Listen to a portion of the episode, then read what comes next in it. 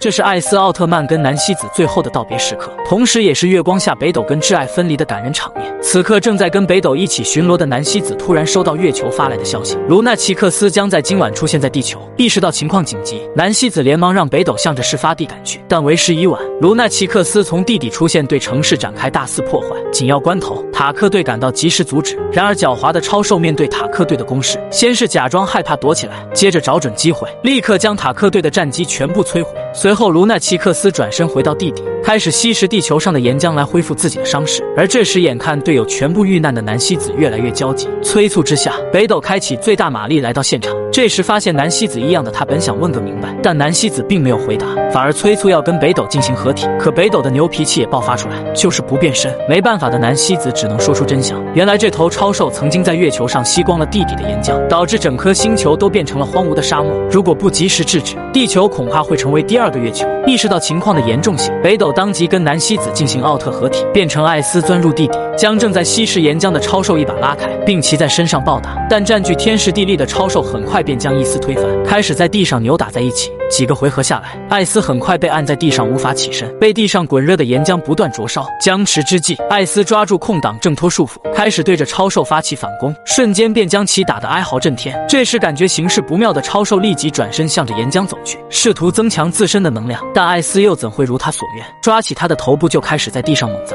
接着来到尾部把他的双腿束缚住，想要将他拉开这里。可没想到，超兽在这种情况下还在不断吸食着岩浆。片刻之际，体力不支的艾斯被摔飞出去，而。状态回满的超兽则趁机喷出火焰，烧伤了艾斯。随后，卢纳奇克斯乘胜追击，释放眼球光线，对着前方展开疯狂扫射。就在艾斯躲避之际，卢纳奇克斯趁机跃向空中，回到地面，而艾斯也紧随其后来到他的面前。只见艾斯先把他的头部控制住，并直接拉起，接着顺势几发手刀打得怪兽难以招架。正当艾斯将其摔飞，再次发起进攻之际，事先反应过来的卢纳奇克斯当即释放眼球光线，先行掩护，接着来到艾斯面前喷出火焰，将艾斯烧成。成了红灯状态，可就在艾斯挣扎起身的时候，卢纳奇克斯喷出口臭，隐藏了自己的身躯。危机时刻，艾斯发出眼部射线，找到了超兽的踪迹，接着将其甩飞之后，一把抱起，摔到一旁的岩浆中，消灭了敌人。战斗结束后，南希子看着空中的月亮，向北斗坦白了自己是月球人的身份。在多年以前，月球原本也是跟地球一样，有着美好大自然的富饶星球。然而在路奈奇克斯的袭击下，自己的星球毁于一旦，而他则带着月球人的希望，来到地球执行消灭路奈奇克斯的任务。为死去的族人报仇。如今他的任务已经完成，眼下再也没有待在地球上的理由了。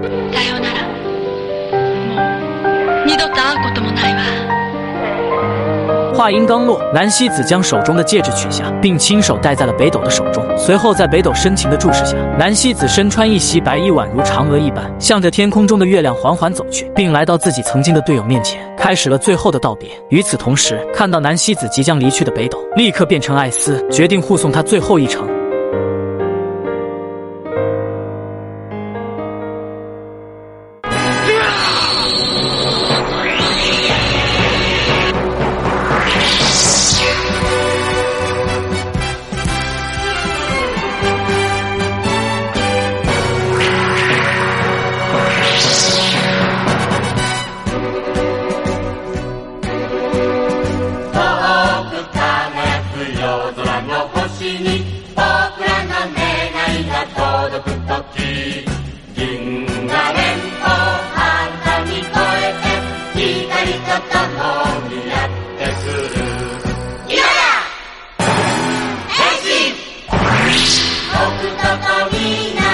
好了，就到这里，关注我，带你速看更多奥特曼。